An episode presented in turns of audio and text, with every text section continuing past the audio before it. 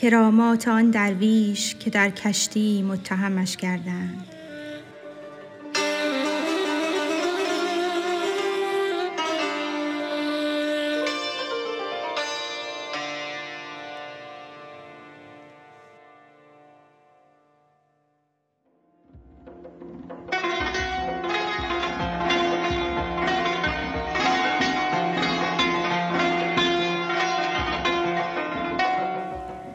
بود درویشی درون کشتی ساخته از رخت مردی پشتی.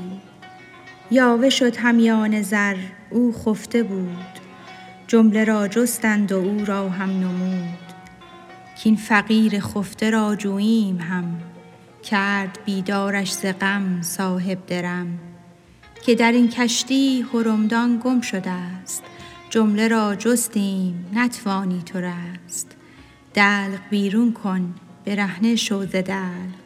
تا ز تو فارغ شود اوهام خلق. گفت یا رب مر غلامت را خسان متهم کردند فرمان در رسان. چون به درد آمد دل درویش از آن سر برون کردند هر سو در زمان. صد هزاران ماهی از دریای ژرف در دهان هر یکی دری شگرف. صد هزاران ماهی از دریای پر در دهان هر یکی در و چه در. هر یکی دری خراج ملکتی کز اله ست این ندارد شرکتی. در چند انداخت در کشتی و جست مر هوا را ساخت کرسی و نشست. خوش مربع چون شهان بر تخت خویش او فراز اوج و کشتی اش به پیش. گفت رو کشتی شما را حق مرا تا نباشد با شما دزد گدا. تا که را باشد خسارت زین فراق من خوشم جفت حق و با خلق طاق.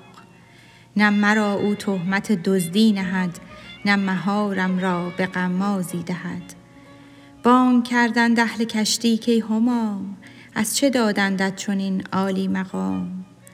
گفت از تهمت نهادن بر فقیر وز حق آزاری پی چیزی حقیر. حاش لله بل ز تعظیم شهان که نبودم در فقیران بدگمان. آن فقیران لطیف خوش نفس کز پی تعظیمشان آمد عبس. آن فقیری بهر پیچاپیچ نیست بل پی آنک به جز حق هیچ نیست. متهم چون دارم آنها را که حق کردمین مخزن هفتم طبق.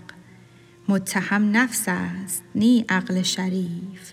متهم حس است نه نور لطیف. نفس سوفسطایی آمد می زنش کش زدن سازد نه حجت گفتنش. معجزه بیند فروزد آن زمان. بعد از آن گوید خیالی بود آن. ور حقیقت بودی آن دید عجب چون مقیم چشم نامد روز و شب. آن مقیم چشم پاکان می بود نی قرین چشم حیوان می شود. کان عجب زین حس دارد عار و ننگ کی بود طاووس اندر چاه تنگ؟ تا نگویی مر مرا بسیار گو من ز صد یک گویم و آن هم چو مو.